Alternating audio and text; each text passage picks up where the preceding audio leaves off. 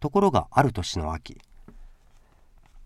内具の用を兼ねて京へ上がった弟子の僧がシルベの医者から長い鼻を短くする方を教わってきた。その医者というのは元新丹から渡ってきた男で当時は長楽寺の愚僧になっていたのである。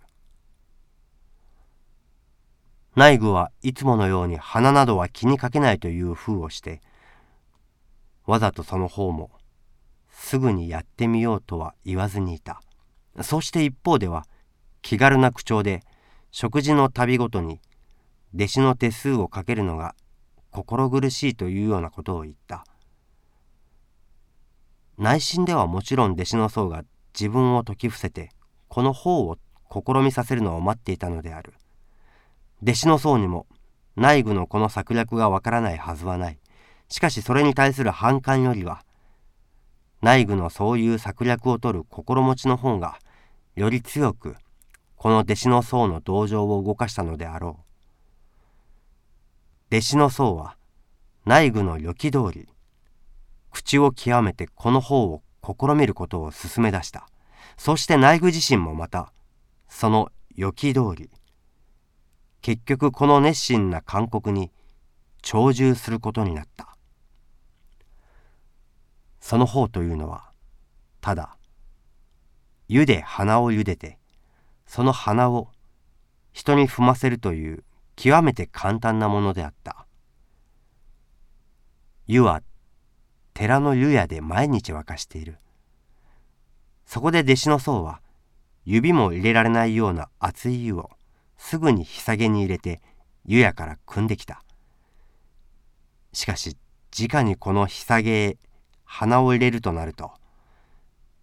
湯気に吹かれて顔をやけどする恐れがある。そこでお敷へ穴を開けてそれを日下げの蓋にしてその穴から鼻を湯の中へ入れることにした。鼻だけはこの熱い湯の中へ浸しても少しも熱くないのである。しばらくすると弟子の僧が言った「もううだった自分でござろう」内具は苦笑した。これだけ聞いたのでは誰も鼻の話とは気がつかないだろうと思ったからである。鼻は熱湯に蒸されて飲みの食ったようにむずがゆい。弟子の僧は内具がお敷の穴から鼻を抜くと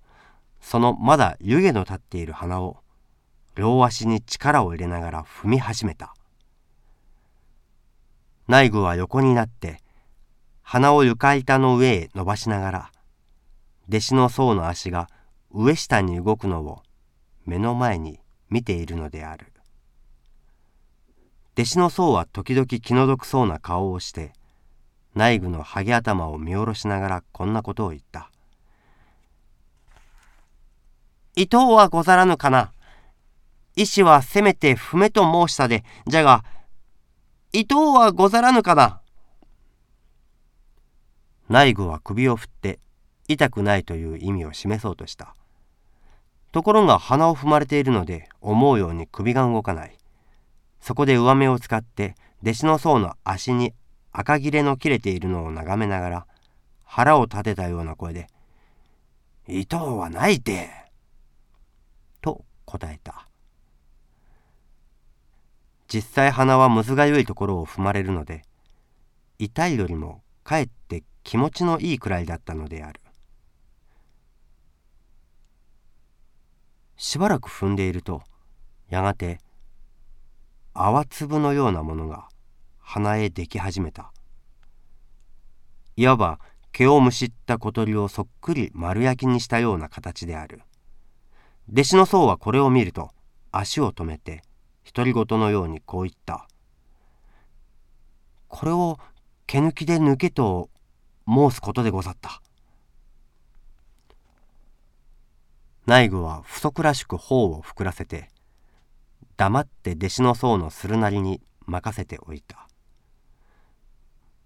もちろん弟子の僧の親切がわからないわけではない。それは分かっても、自分の花をまるで物品のように取り扱うのが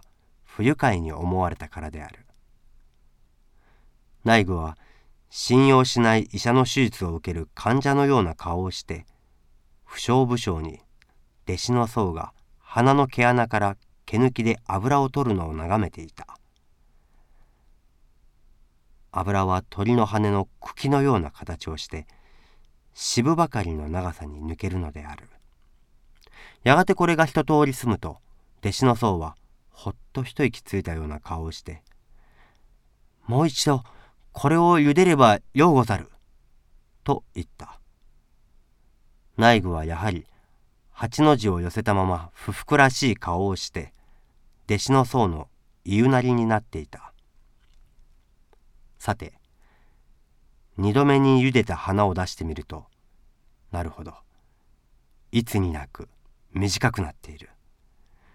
これでは当たり前の狩り花と大した変わりはない。内具はその短くなった鼻を撫でながら弟子の僧の出してくれる鏡を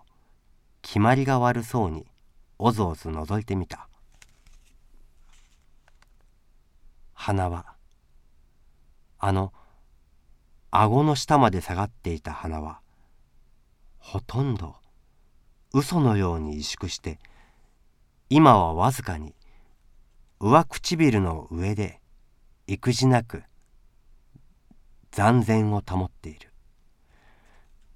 ところどころまだらに赤くなっているのはおそらく踏まれた時の後であろう。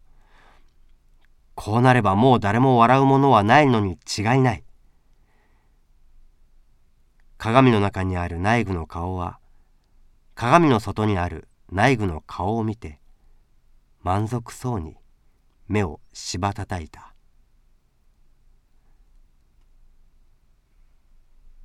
しかしその日はまだ一日鼻がまた長くなりはしないかという不安があった。そこで内具は図教する時にも食事をする時にも暇さえあれば手を出してそっと鼻の先に触ってみたが鼻は行儀よく唇の上に収まっているだけで